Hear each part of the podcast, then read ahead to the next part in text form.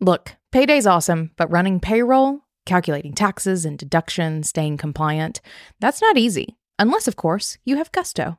Gusto is a simple online payroll and benefits tool built for small businesses like yours. Gusto gets your team paid while automatically filing your payroll taxes. Plus, you can offer benefits like 401k, health insurance, and workers' comp, and it makes onboarding new employees a breeze. We love it so much, we really do use it ourselves, and we have four years, and I personally recommend you give it a try, no matter how small your business is.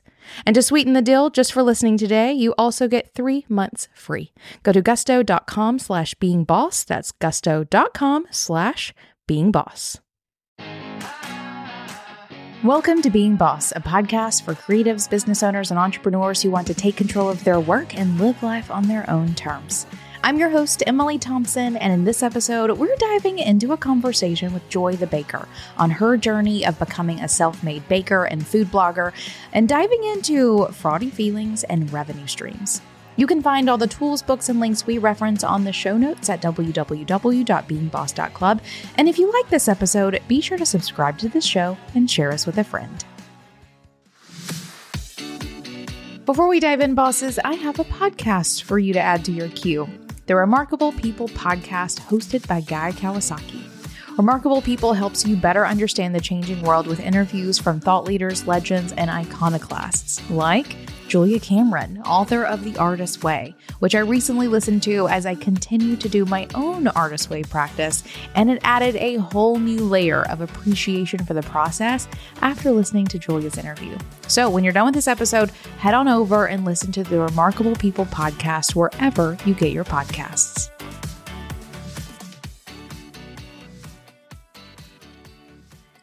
Joy Wilson is well known for her daily dabbles in butter and sugar as her blogging alter ego, Joy the Baker. Since 2008, Joy has shared her indulgent and comforting yet approachable recipes through her popular blog, joythebaker.com, inspiring home cooks of all ages every step of the way. Joy is also a three time cookbook author, editor in chief of Joy the Baker magazine, and baking instructor. Six years ago, Joy moved from Los Angeles to New Orleans, where she transformed her home into a kitchen studio called the Bakehouse, where she tests recipes and holds weekly in person and virtual baking workshops for students from around the country.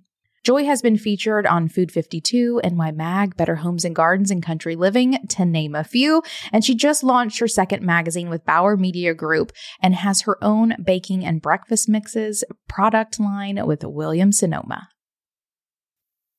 Joy, welcome to Being Boss. I am so excited to finally meet you and have a nice business chat with you. I am so excited. I'm such a huge fan of you and the show. So thank you so much for having me. My pleasure. Good. I would love to start bosses out with an introduction to you. So, if you don't mind, sort of take us through what your what your journey has looked like and where you started and how you got to where you are today. Sure. Well, I am a self taught baker. That means I fussed around my parents' kitchen from the time I was very young in search of brownies and cookies and sweets. And I just have taken that little skill that I learned all those years ago and fully run with it. And I, I think my entrepreneurial spirit, I was thinking back to it. And I remember being a preteen. I don't know if you felt this way, but I remember being a preteen and like super frustrated that the allowance allowance that my parents was give, were giving me for the chores that I did was like simply not enough money.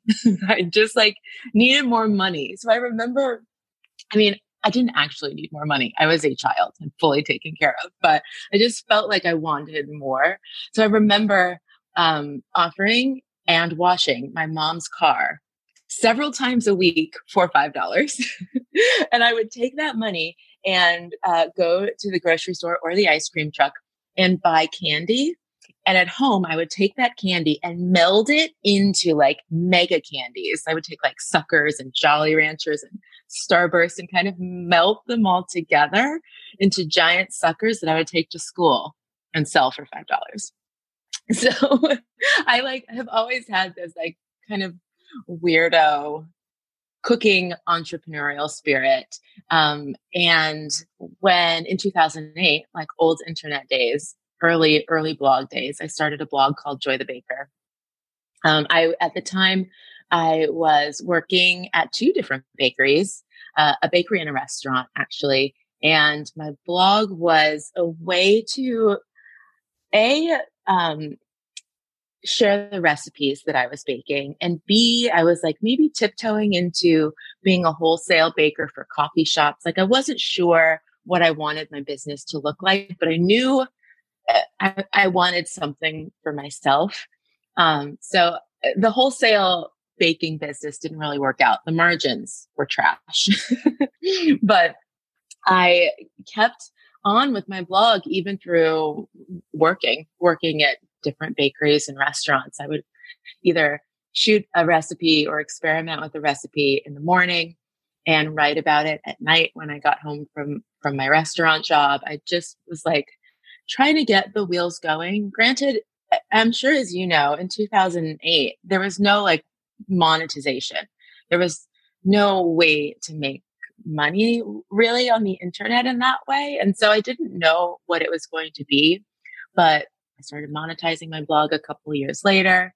Um, and, and what happened next? You know, it feels like so long ago. right. Okay. I do want to stop you really quickly though, because I do have a couple of questions and then we'll get into what happens next. So one, I do just want to make a point that I love that you were like melting down candy as a kid. Like what like a mad scientist child you were. I feel like what a little maniac I was. And like, where was an adult to be like, what are you doing? Yeah. But I also think there's something so magical there. Like uh, you, you were like, I don't know if you felt this way. And money, maybe not so much though. Like I always wanted, like I cooked a lot as a child too. And I always wanted really great ingredients. Like I do remember that being a thing then. And like still now, I love specialty grocery stores and give me truffle honey all day and like those sorts yes. of things. Right. Um, but I remember selling painted rocks as a kid. And I mentioned before we got on that I have a retail store. I sell crystals. Like I have a rock oh shop. So even like as a kid, I was painting and selling rocks to neighbors. I don't actually know if I was selling them. I was trying to sell rocks to neighbors. Trying. Right. And um, so doing it now. So I love that you were melting down candy and like sort of mm-hmm. having your own like crazy kid um manifestation of that thing that you were going to end up doing one day. But I do have a question about, um, or actually, I do reflect again this like nebulousness of those early days of your, you know, creative career where you just sort of jump in and see what sticks right? Like, yes, yeah. You're trying all of the things, you're seeing what's working in terms of like where the market is, but also where your energy is and what it is that you want yeah. to be doing and those sorts of things. I think there's such magic in those years where, I mean, it feels like mush. it does feel like mush. It's very much why I was like, what happened next? Like, yeah, what? yeah, um, yeah. It, it does feel like mush and, and you it's like you think you know the path but you like the mtv show says you have no idea. Like you just don't you have to follow like you said where your energy where your energy goes. You have to follow like what feels smart what makes sense what you can do with the time that you have uh, because you know you have to pay the rent and probably have another job. And and yeah those early internet days were very much about if you were a person on the internet back then you had to be doing it because you wanted to be doing it. it. There wasn't like a real way to game the system and make money from it. Yeah. you had to be there because you wanted to be there. And eh, yeah, and that's where it started for me. Oh yeah. Oh, I love I love that reflection because you're right. You know, I mean, there was like a lot of people making money on the internet then, but it was like a lot of like early sort of internet like dot com things that were making money. Just right. us creators, we were there because we wanted to be not because Very we much. thought it was going to make our mortgage payment by any means. Like that was not a reason that we were showing up in this space at all, more or less. I mean, I think we all had hope that one day it would, or we saw that some people were. Um, which sort of leads me to my next question. You mentioned monetizing. Do you remember what some of those first monetization sort of avenues were for you? Yeah, I remember. I remember really agonizing over whether or not I should put ads. Yep, on my website. Yep, same. And I didn't for a long time. I think you know, like uh, peers of mine had done it a couple, like two years before I had. And I was like, oh, I respect my audience, which I do very much still, but it's become norm now. And, but back then it was like, mm, it was a, it was a big decision. And I remember I did it because I got, I had, was down to one restaurant job and I lost that job. The, the position I was a cheesemonger and the position that I had, uh, the restaurant was taking away. And so I lost my job and I remember, I remember being at my house thinking, okay, I can either print out resumes and go find another job, or the crazy thing is I can change my whole life and put some ads on my website and move out of my apartment and go get roommates and like pare everything down and see if this blog thing will work. And I chose, I chose door number two and have hustled it ever since but like hustled it and it sounds like gotten some dream jobs, right? Or like some dream projects along the way. So I love that you made that leap and did it and that it was ads on your website. Like also same, same. I've had that conversation so many times. Um, that is, that is an agonizing decision to make if you are initially against it for sure.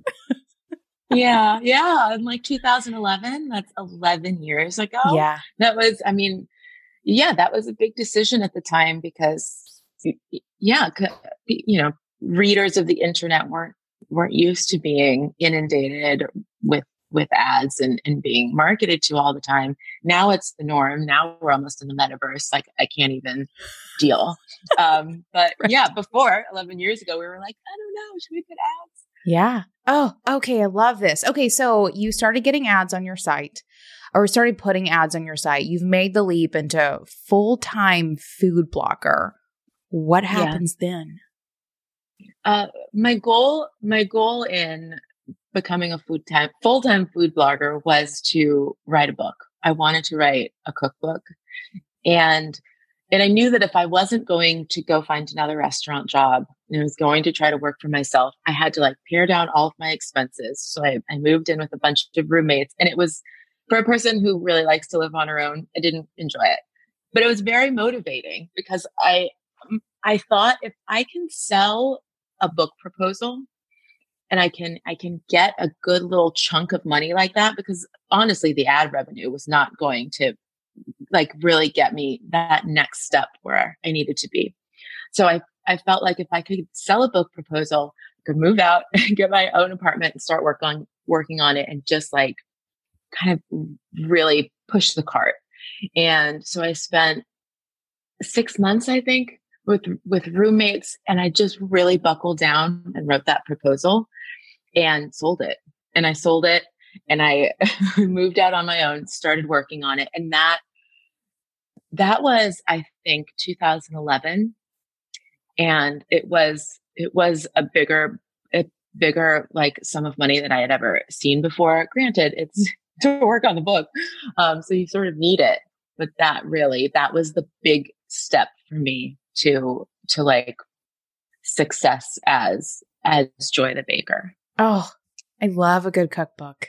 love a good and and the act of like creating a cookbook though is a huge thing. So, how were you then juggling? Like, what did it look like for you to juggle sort of trying to build this business on the side and now having this project that you're doing that I would imagine, you know, takes up 150% of your attention, more or less? Yeah. What was it like to juggle that and then uh, sort of what happened afterwards? Yeah, it's still, I mean, I, I still find it difficult to work on parallel projects yeah. because, you know, one will be one will be short term blog posts, you know, recipe development for Valentine's Day, for Easter, for spring. That's happening now. And at the same time, I'm working on either a book that is literally two years out or a, a magazine that's like six months out. And so that parallel path is, is always a, a brain scrambler for me. I, I, I still haven't quite worked, worked it out, but yeah, it's just, you just have to commit to creating all the time. Yeah. But that's it. Right. Basically. so hard. Basically. Yeah. okay, so and a couple of years ago you moved to New Orleans and you and feel free to correct me as I like shorten this, but you I'm guessing buy a house and also start teaching classes in your kitchen. Tell me about this evolution from then being, you know, basically sort of air quotes all online though like is creating books all online? No they end up being a physical project but they're very much so like in your own little world like situation into moving into this like online offline hybrid model where you are not just an online entrepreneur or just a food blogger anymore but you really diversify in an interesting way. Tell me about making the decision to do all of that.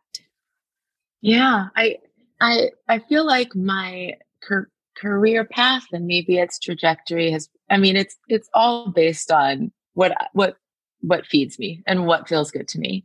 And in 2000 i bought the this house um, it's a double shotgun in the bywater neighborhood of new orleans. I bought it in 2016 and i walked into the space. One side of the shotgun is just completely open and you walk in the front door there's a giant 13 foot uh, cypress dining room table that leads into a big open kitchen. And as soon as I walked into the space, I was like, I need to invite everyone I know and everyone I don't know over um, here. And we should all cook together. Like it just was like a flash of what was possible. And and so I started it. I named this house, it's my home studio. I named it the Bake House.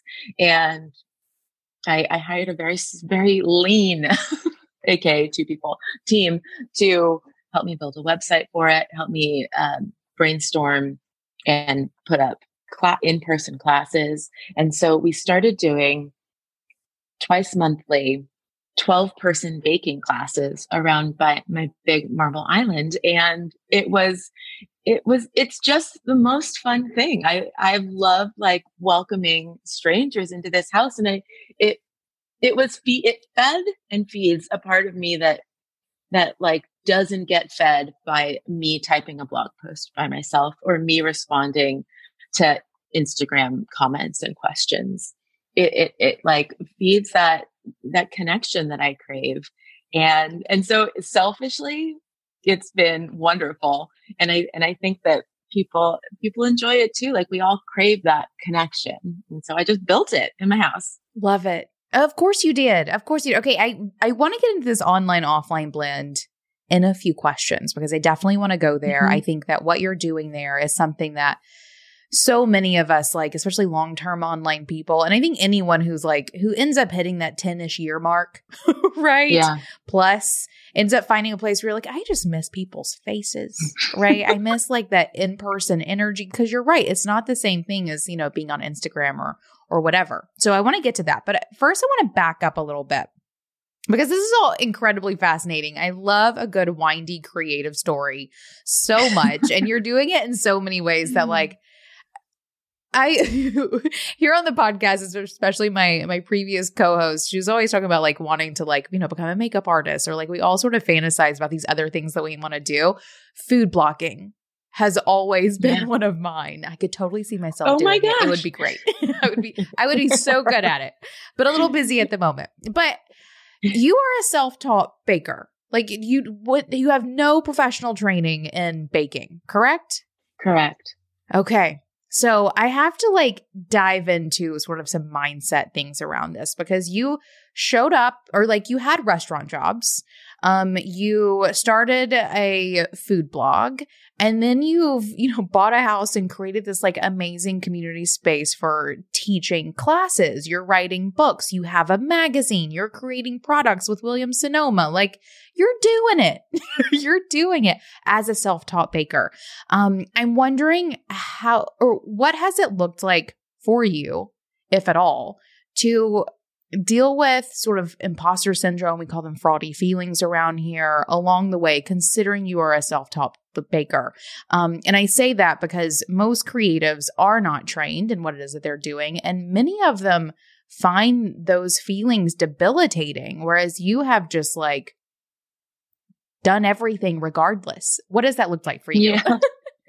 wow, that's a good question. Um, fraudy feelings I had my most fraudy feelings when I was applying for and working in restaurant and working in restaurants. okay. Like, yeah. The, those were my most fraudy feelings because I, I mean, I don't know if you've ever worked in food service, but there's definitely like a rhythm and a language in a kitchen that if you aren't familiar with it, it, it's a it's like a steep learning curve.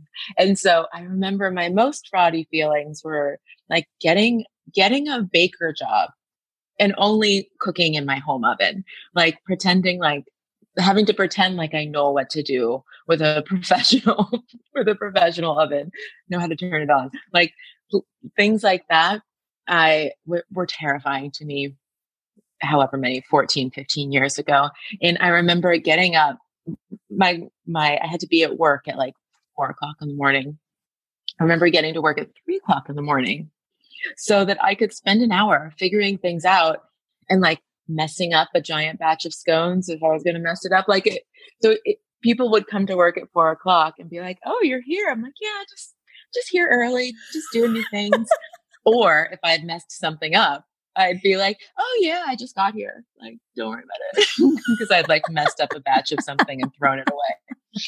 Um, I got, I got in so much trouble once for messing up a batch of chocolate mousse. I wasted so much expensive chocolate that I almost lost my job. Oh my goodness. but, um, but she survived. So I, when I think, when I think about fraudy feelings, that's what comes up for me is like in person scary being yelled at in a kitchen feelings and, and like really having to catch up and i found that the internet my my own little piece of the internet that i had created in 2008 was like a safe place because i could say like hey i'm self-taught this is a recipe i tried this is what it looked like when i tried it and here's a recipe if you want it you know i could I could be myself more. I could relax more. And, and so I never, in those early days, I didn't claim to be a great baker with all the answers because I wasn't. I just was trying. And the invitation was for people to try with me. And so as I, as I continued and grew in and with Joy the Baker, I got to be a much better baker. And I like built up my own confidence so that like real truly so that I could help other people build their confidence in the kitchen. So like I I think of everything I do and all my blog posts still today as like pep talks because I needed them. and I sort of built them for myself and all of us.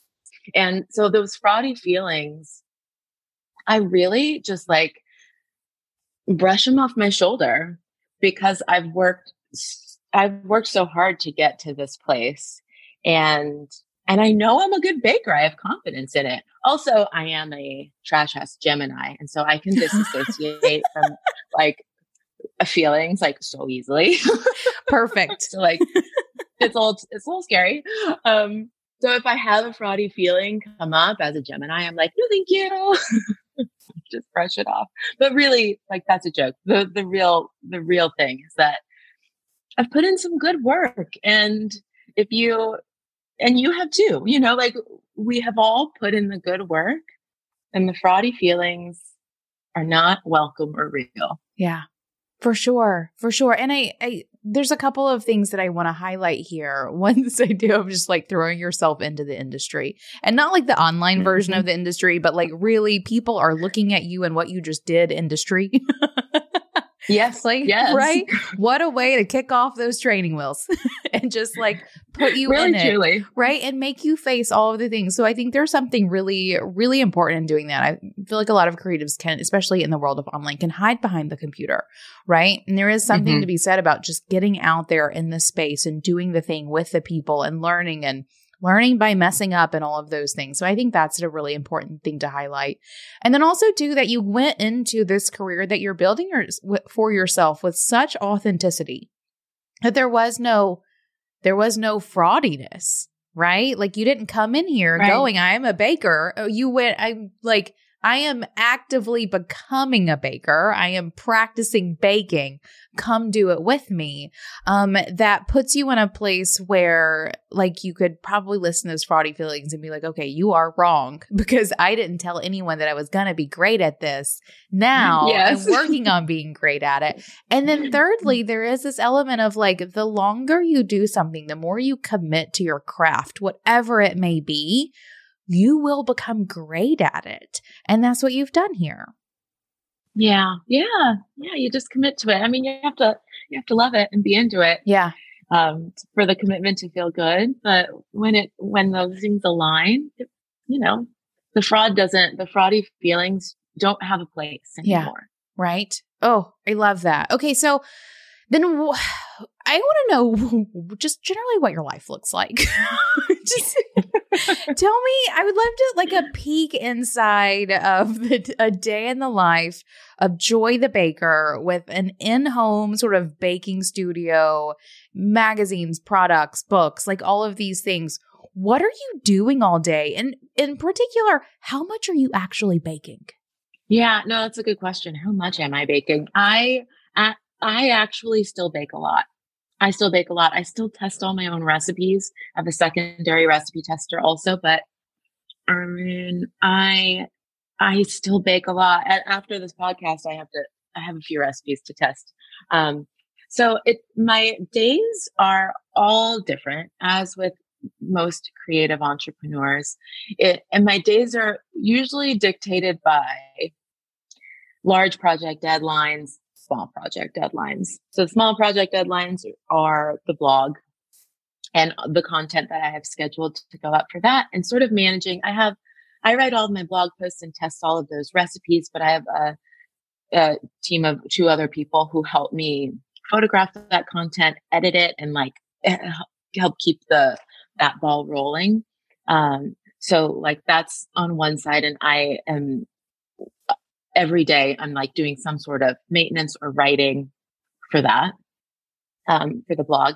And then a large part of my day is is dedicated to the large projects that I am working on right now. My large project is a magazine. So I'm in my third issue of Joy the Baker magazine, which is it, it's a it's amazing and humbling. It's a nationally distributed magazine that I get to write. And I just yesterday finished the photography for the entire magazine and the cover. I just have a couple more little things I need to write, but uh, it's such a huge undertaking that it takes up a lot of space in a day. Luckily, I love it so much. So on any given day, say like I wake up, have some coffee, look at the emails, make a list. Usually test a recipe or two, say hello to people on Instagram, email my editor and tell her I'm sorry that I'm over deadline on the magazine. Try to work on the magazine. and then I like later in the day, probably too too much into dinner time, I will work on a blog post that needs to go up for the week, maybe go for a run or like do a quick yoga thing at the gym, come back, eat dinner, do it all again. Love it. Perfect. Um, do you ever get tired of baking? Sometimes I don't feel like it. Yeah. yeah. sometimes I don't want to. Yeah. No, yeah, sometimes I don't want to. But you know, like there's always there's always times even in things that you love that you just don't feel like doing it. Sure. Absolutely. Yeah. Well, good to yeah. know that like that even happens with cookies, right? like, yes, it does. It really does. it really does. Yeah, I, I've been working on no churn ice cream recipes like a maniac for summer. And the other day, I mean, uh, on Sunday night, all I wanted to do was sit down on the couch and watch reruns of Survivor. It's truly all I wanted. but I instead, I forced myself to make four batches of ice cream because I had to. Like, I, we were going to shoot it the next morning. I had to do it. Yeah. So, you know, you do. Perfect. Okay. So it's good to again, good to know that that happens even with okay, ice cream. Although I feel like if you were to tell Yeah. my partner that, he'd be like, impossible, not possible. Um, so uh, it's sort of another sort of like little in there question. You've talked about um small projects and large projects. Is that how you sort of divide things up in your like what does project management look like for you across these small projects and large projects? I mean, books, magazines, those sorts of things huge. Um and then Yeah. you're still blogging. Is it what is your frequency with uh submitting a blog post these days? I do two to three blog posts a week. Okay, so a lot. And yeah, it feels like a lot. It feels like a lot. And, you know, I'm a human being. So some, sometimes like this week has been very busy with my large magazine project. And we are going to be at two blog posts, not three this week. So it fluctuates. It has to. Yeah. It just has to. Um, because I want everything to feel good and be high quality. And if I don't have the energy to give it the high quality expectation that I have of it, then it's going to wait a couple days and it'll come out next week and it'll, everyone will enjoy it. and I will too, you know? Unpredictability is part of what makes starting and growing a business both exciting and terrifying. From the next client to your next closed deal or your next hire, finding predictability in business is about as likely as finding a last minute Valentine's Day dinner reservation. Unlikely. A HubSpot CRM platform is here to help grow and scale with you through uncertainty so you can spend your time getting to that dinner. HubSpot's reporting dashboard is like your crystal ball, giving you a bird's eye view on your marketing, sales, and customer service performance so you can get ahead of any issues before they happen. Lead tracking and automation takes on sales tasks so your team can focus on serving your customer, and shared inboxes make incoming chats and emails easy to manage and scale for everyone on the team. Learn more about how a HubSpot CRM platform can help your business grow better at HubSpot.com.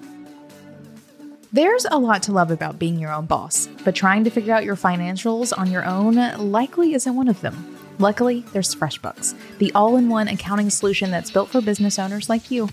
FreshBooks takes all the not so fun parts of running a business, from building and tracking invoices to managing online payments and organizing expenses, and automates them with features like the new digital bills and receipt scanner, saving you up to 11 hours a week in the process. FreshBooks has your back at tax time too. With a ton of reports to choose from, you'll know exactly where your business stands, and you can easily hand the keys over to your accountant so they can take over when it's time to reconcile everything for the year. Try FreshBooks free for 30 days, no credit card required, by going to freshbooks.com slash beingboss to get started today. Then I want to dive into lightly, or as lightly as you would Right. like, some monetization. Because again, you were talking in the early days of what you were doing, you weren't really monetizing. I mean, some people were, but you know, it's something we I think of it a lot of like podcasting, where only in the past year or two has it really become possible to monetize this kind of content. Like I've had to go through the cycle entirely again of having a having an industry mature to a place where people see and understand the value. And then there are ways for people to get paid to create the content, right? Yeah. And that happened in blogging um in the like early 2000s. Um yeah, about between like 05 to 15ish is when um or I guess like 10 to 15ish that really became became a thing.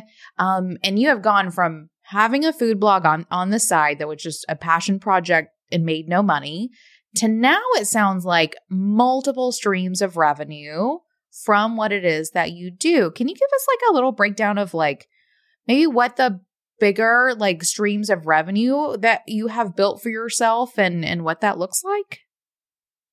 Yeah. Um, yeah. So the the site is monetized and Mhm. and so we have ads run on the site and that is one very good stream of income for Joy the Baker. Also, you know, site the sites are the sites cost money Yeah. to run too. So like so so the ads on the site pay for the site to run, pay for the maintenance, um, and then and then you know our income as well for me and the and the team that I work with.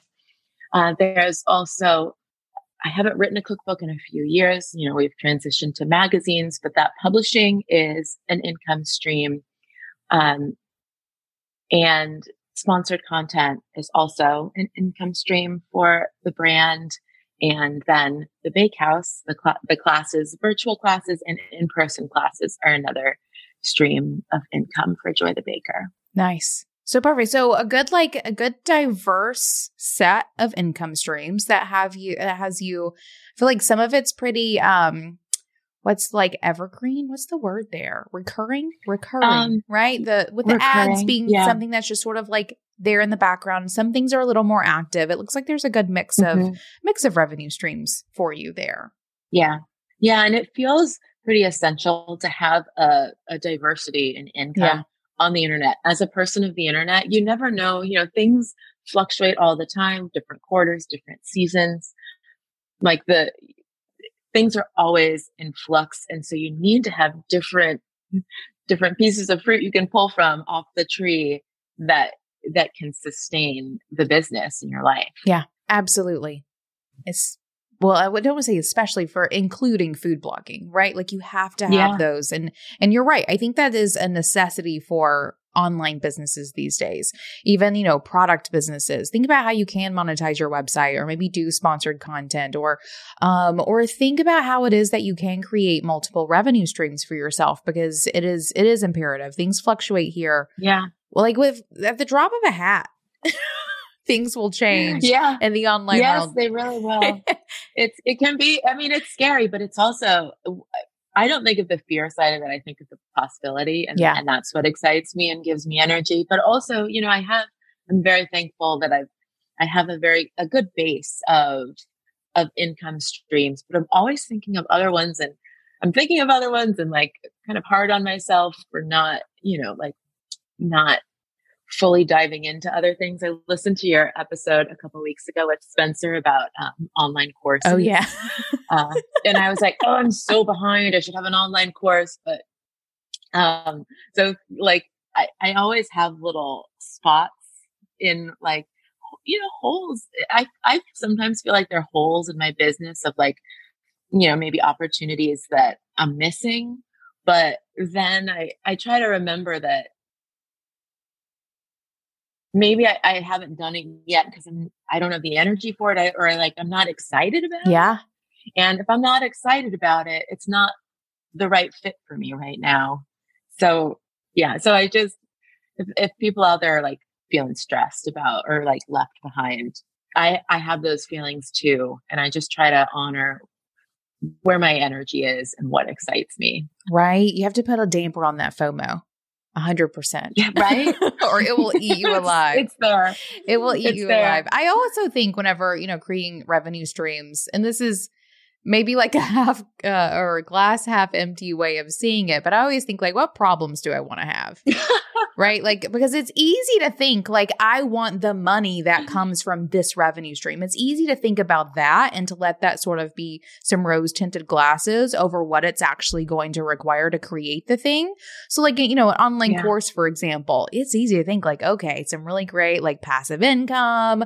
Um, you know, it could be set out to be recurring. It's going to, you create it once and then you just sell it forever, or, you know, air quotes around all of that, by the way. Right, right, right. But then, and so it's easy to think, okay, that's a great idea. But I always like to look at the other side of it of be like, okay, but what problems am I going to have with this? Of like, I'm going to have to keep that updated. I'm going to have to communicate. I'm going to have to deal with everyone who has lost their password, which is going to be everyone or whatever it may be. I always think, like, are those the problems that I want to have? And that for me is what will easily put some FOMO to bed of like, no, you're right. Yeah. Online course or whatever it may be that I'm, you know, thinking in that moment isn't for me because those are not the problems that I want to deal with today or any day. Um, so just, that's how I look at it. that's I appreciate that perspective so so much, so much. I do. I guess I I sort of think about it similarly in that I'm like I the problems I can think of the problems too, and I'm like I just don't have the bandwidth yeah. to deal with those problems and I would deal with the problems poorly. I would communicate poorly, piss people off. and I don't want to, like, I don't want to do that. I make ice cream and cookies for a living. Like I, I want people to be happy about that. I don't want to piss them off because they lost their password and I don't care. Yeah. Like, yeah, for sure. Yeah. For sure. It's a whole thing. So, Yeah. so when it comes to filling in holes in your revenue stream and feeling some FOMO for you and anyone, just, you know, what is working for you? What problems do you not mind like dealing with day in and day out? Um, let, Yeah. let your pro, let your potential problems guide you. Yes. I think it works. I think it works. Perfect. I appreciate that that little look behind the scenes. Um the last place I think I kind of want to take this conversation is the thing that I mentioned previously with this idea that you like so many other, you know, creators, you start online, you like find this space that is really beneficial. It's giving you energy in all kinds of forms, right? You're able to bake what you love, you're able to connect with an audience which you enjoy, you are able to to make money doing all of it while you know baking at home in your PJs if you want to be or whatever it may be. Mhm. Um but then you walk into this house and you just like have this other vision that has you baking in what we call hard pants, right? in front of other people, you add back on this offline element to your business um where you know 10 years ago we were talking about how much better online business was because of the scalability because of you can work anywhere anytime um you know from any place which is the same thing as anywhere.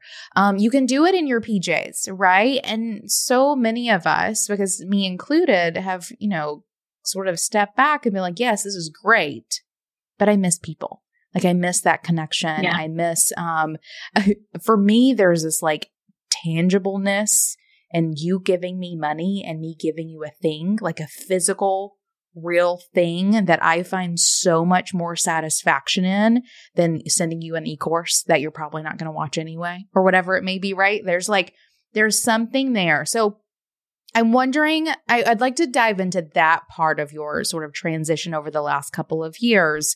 Um, maybe even like, what were the problems you were excited to solve when you decided to add that add that piece to your to your business model and what has it been like for you to diversify back into the offline space Yeah. Diversify back into hard pants. yeah right know? what's that like It's especially as a baker it's uncomfortable. I'm in soft pants.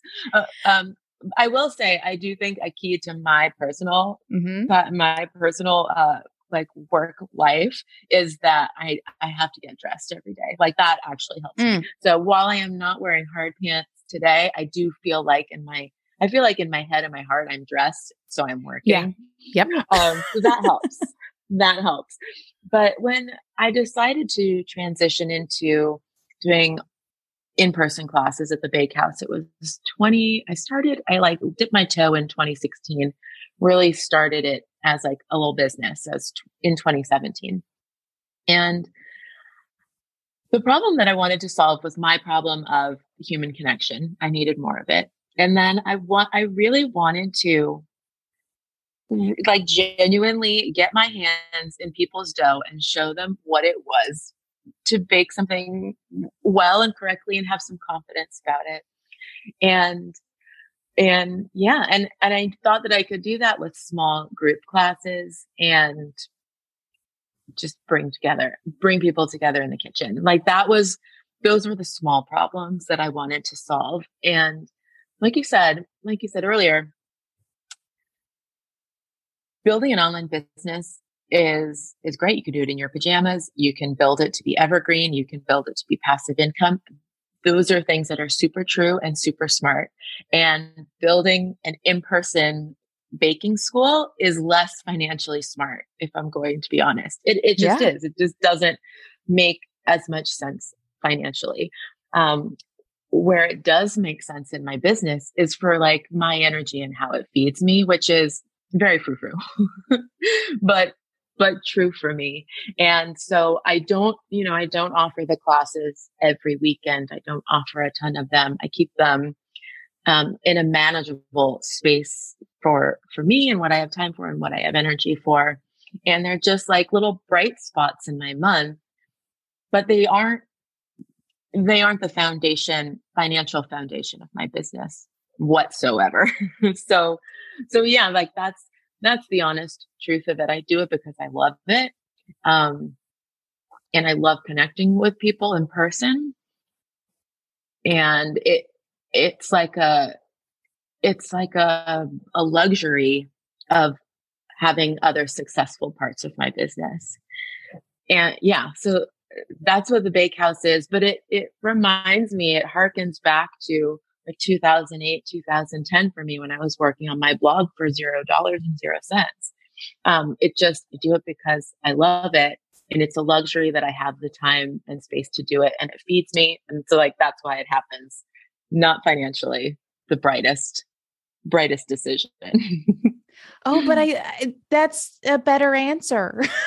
okay, good. It's I, the truth. I'm going to I'm going to say it's a better answer because I think there is so much importance in building a business that makes you happy.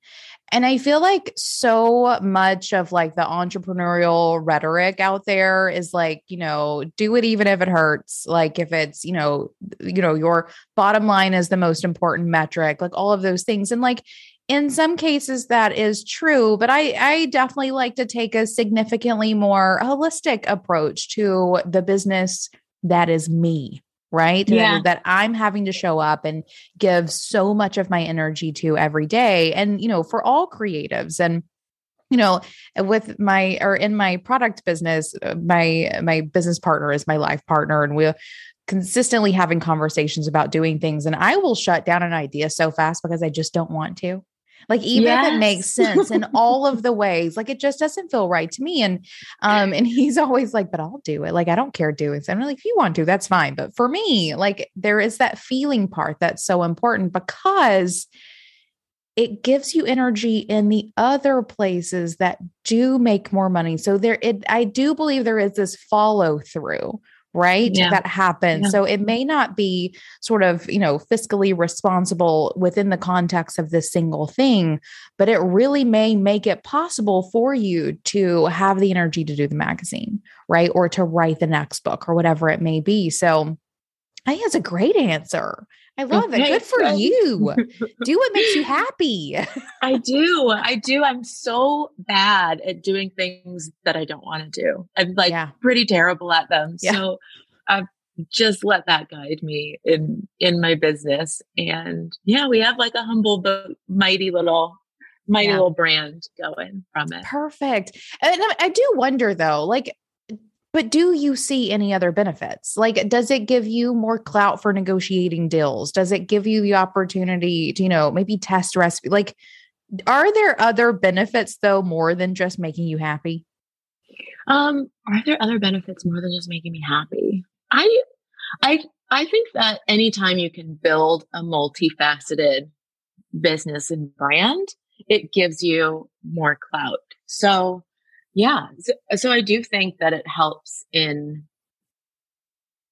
in like you know like brand negotiations if i'm doing a, a sponsored deal. Like i have i have a lot of different ways that a brand for example can plug into my audience and work with me. And so yeah. So i, I do think multifaceted i'm like gesturing with my hands a lot um, is is the the kind of business that I want to build for for my personal happiness, but also it serves it serves the business as a whole. Yeah, perfect. I, I would imagine so, and and I truly believe that as we move into the next couple of years of business, the, it is the bolstering that happens whenever you do straddle the fence of online and offline that will make the these brands and i say these because i do the same thing in almanac and being boss it's been one of those things that for literally i was i did websites back in the day so in mm-hmm. 20 in 2010 11 12 up to like 16 17 i was building websites um and one of my like missions. Like I did a lot of like online only websites, like online only company websites, small creators and things. Um, but I also really drove um, into like local businesses this idea of you also have to get online. Like you mm-hmm. have this really great storefront, but do this thing, you know, 2020 hit and everybody was like, oh, maybe oh, we yeah. should also get online. I was like, guys, 10 years ago, 10, 15 years ago, I was telling you to do this thing. Um, and I think we still haven't even seen that actually come to fruition yet. Like, I think a lot of, I think more brands than ever over the past two years have learned to straddle that fence and are seeing the benefits of it. And I think those of us who either went into it naturally or just saw the signs decades ago or whatever it may be, um, I think we're on the forefront. And I think over the next couple of years, you'll see brands like ours really sort of like, I don't know, being at the top of what we do because we've bolstered what we do by growing both an online presence and empire or whatever it may be, but then also having a solid foot in the offline world in whatever way that manifests for how it is that we work. Um, so I love that you went into that naturally because I everyone listening, listen to me right now. now. right. This is how we do it. It's definitely getting out from behind our computers and finding the ways in which our brands live in the real world. Um, that's going to give us the leg up on what future entrepreneurship looks like. So even if, you know, now the benefits are like mostly it just makes me happy, I'd love to sort of check back in on this conversation in two or three years and see yeah. what you say because I would be I would not be surprised if you ended up coming up on some really big exciting benefits that have that has come from you building this brand in both places. Yeah i i mean i i have ideas. I have things that i feel like percolating. I don't think i'll live in this this house studio forever. I'll move out and make it you know like and then what can it be? Like will i build a second location? What would that look like?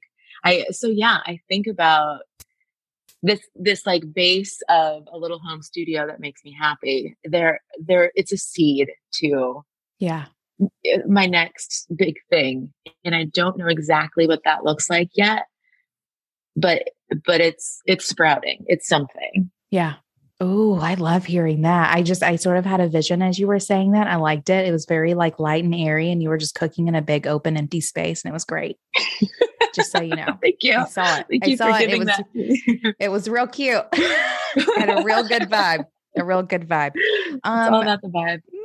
right, for sure. Mm-hmm. Perfect. Joy, this has been an absolute treat to have this conversation and just sort of peek behind the scenes of what it looks like for you to have built what is Joy the Baker and all associated projects and things. oh my gosh, it's been it's been a delight. I'm I'm so thankful to you for this conversation. It really it's felt inspiring to me. Good. Good. Same same. Yeah. Um then I have to ask, how can people find you? Where are you on oh. the internet? Where can they find your blog, names of books, like all the things? Where can people yeah. go, go check you out? I'm Joy the Baker everywhere. JoyTheBaker.com, Joy the Baker on Instagram, Joy the Baker on Facebook. Um, and my I have three cookbooks. The first is the Joy the Baker cookbook. I also have Homemade Decadence and a brunch book called Over Easy. And this summer, in mid May, you'll be able to find Joy the Baker magazine on grocery store shelves. So look for it. Look for it. I'm there. You'll see me. Perfect. And it's it full already? of ice cream recipes. So. good, good. Is it already everywhere? Because I feel like I've seen it. Yeah. Uh, so my holiday magazine is out now. We yeah. this you know we're chatting mid late January, and it's going to go off shelves at the end of January. And so the spring summer issue will come out in mid May, and that's when everyone can pick it up in stores and online. But, you know, it's nice to see pick up a magazine in the store. For sure, for sure. Um, I'm gonna have to go back to my grocery store and see if they still have it because I remember seeing it and thinking, "Oh yeah." I think that's even what sparked it for me. It was like, "Okay, it's time to it's time to have joy on the show." um, perfect. If you don't find it, I'll send you one. Just let me know. Awesome. Thank you very much. Perfect. then, last question for you, Joy, is always my favorite. What's making you feel most boss? What's making me feel most boss? You know what makes me feel most boss is finishing a cup of coffee while it's still hot. That makes me feel most bossed. that last sip, if it's still hot, if you like focused on your cup of coffee enough to drink it while it's hot, that makes no. That's one of my answers. But uh, my real answer is that yesterday I did. Uh, I shot the cover of the Spring Summer magazine, and I had a team of eight people in New Orleans. We drove out to like rural Louisiana to shoot the cover of the magazine, and these eight people are are, are friends and creatives that I've built in this city that I love. And the fact that we got to create something together from my vision and from theirs. Um, and that we could all like, you know, like get paid and earn money from it. That makes me feel most boss. Like, like collaborating creatively for the money that we are worth is such an incredible feeling and one that I'm very thankful for. Ah, oh, beautiful answer. Thank you so much. This has been a pleasure. Oh, so wonderful. I hope we get to chat again soon. As a business owner, you likely have a website. And as a website owner, you likely want more Google traffic. But SEO or search engine optimization is likely not at the top of your long list of to dos. But I'm telling you right now that it should be a priority for each and every one of us. And with the help of Ahrefs Webmaster Tools, getting your website found just got a lot faster and easier. Ahrefs Webmaster Tools is a free resource that will audit your website and prioritize the changes you need to make to improve your search rankings. You'll see which keywords your pages are ranking for, understand how Google sees your content, and discover how making changes can increase your organic traffic, which means more leads and sales for your business. It will do a full audit for you and keep working for you for free. Visit ahrefs.com slash AWT for this free tool. That's ahrefs.com slash AWT, A-H-R-E-F-S dot com slash AWT, or find a link in our show notes and help your website be a better asset for your business. Now, until next time, do the work, be boss.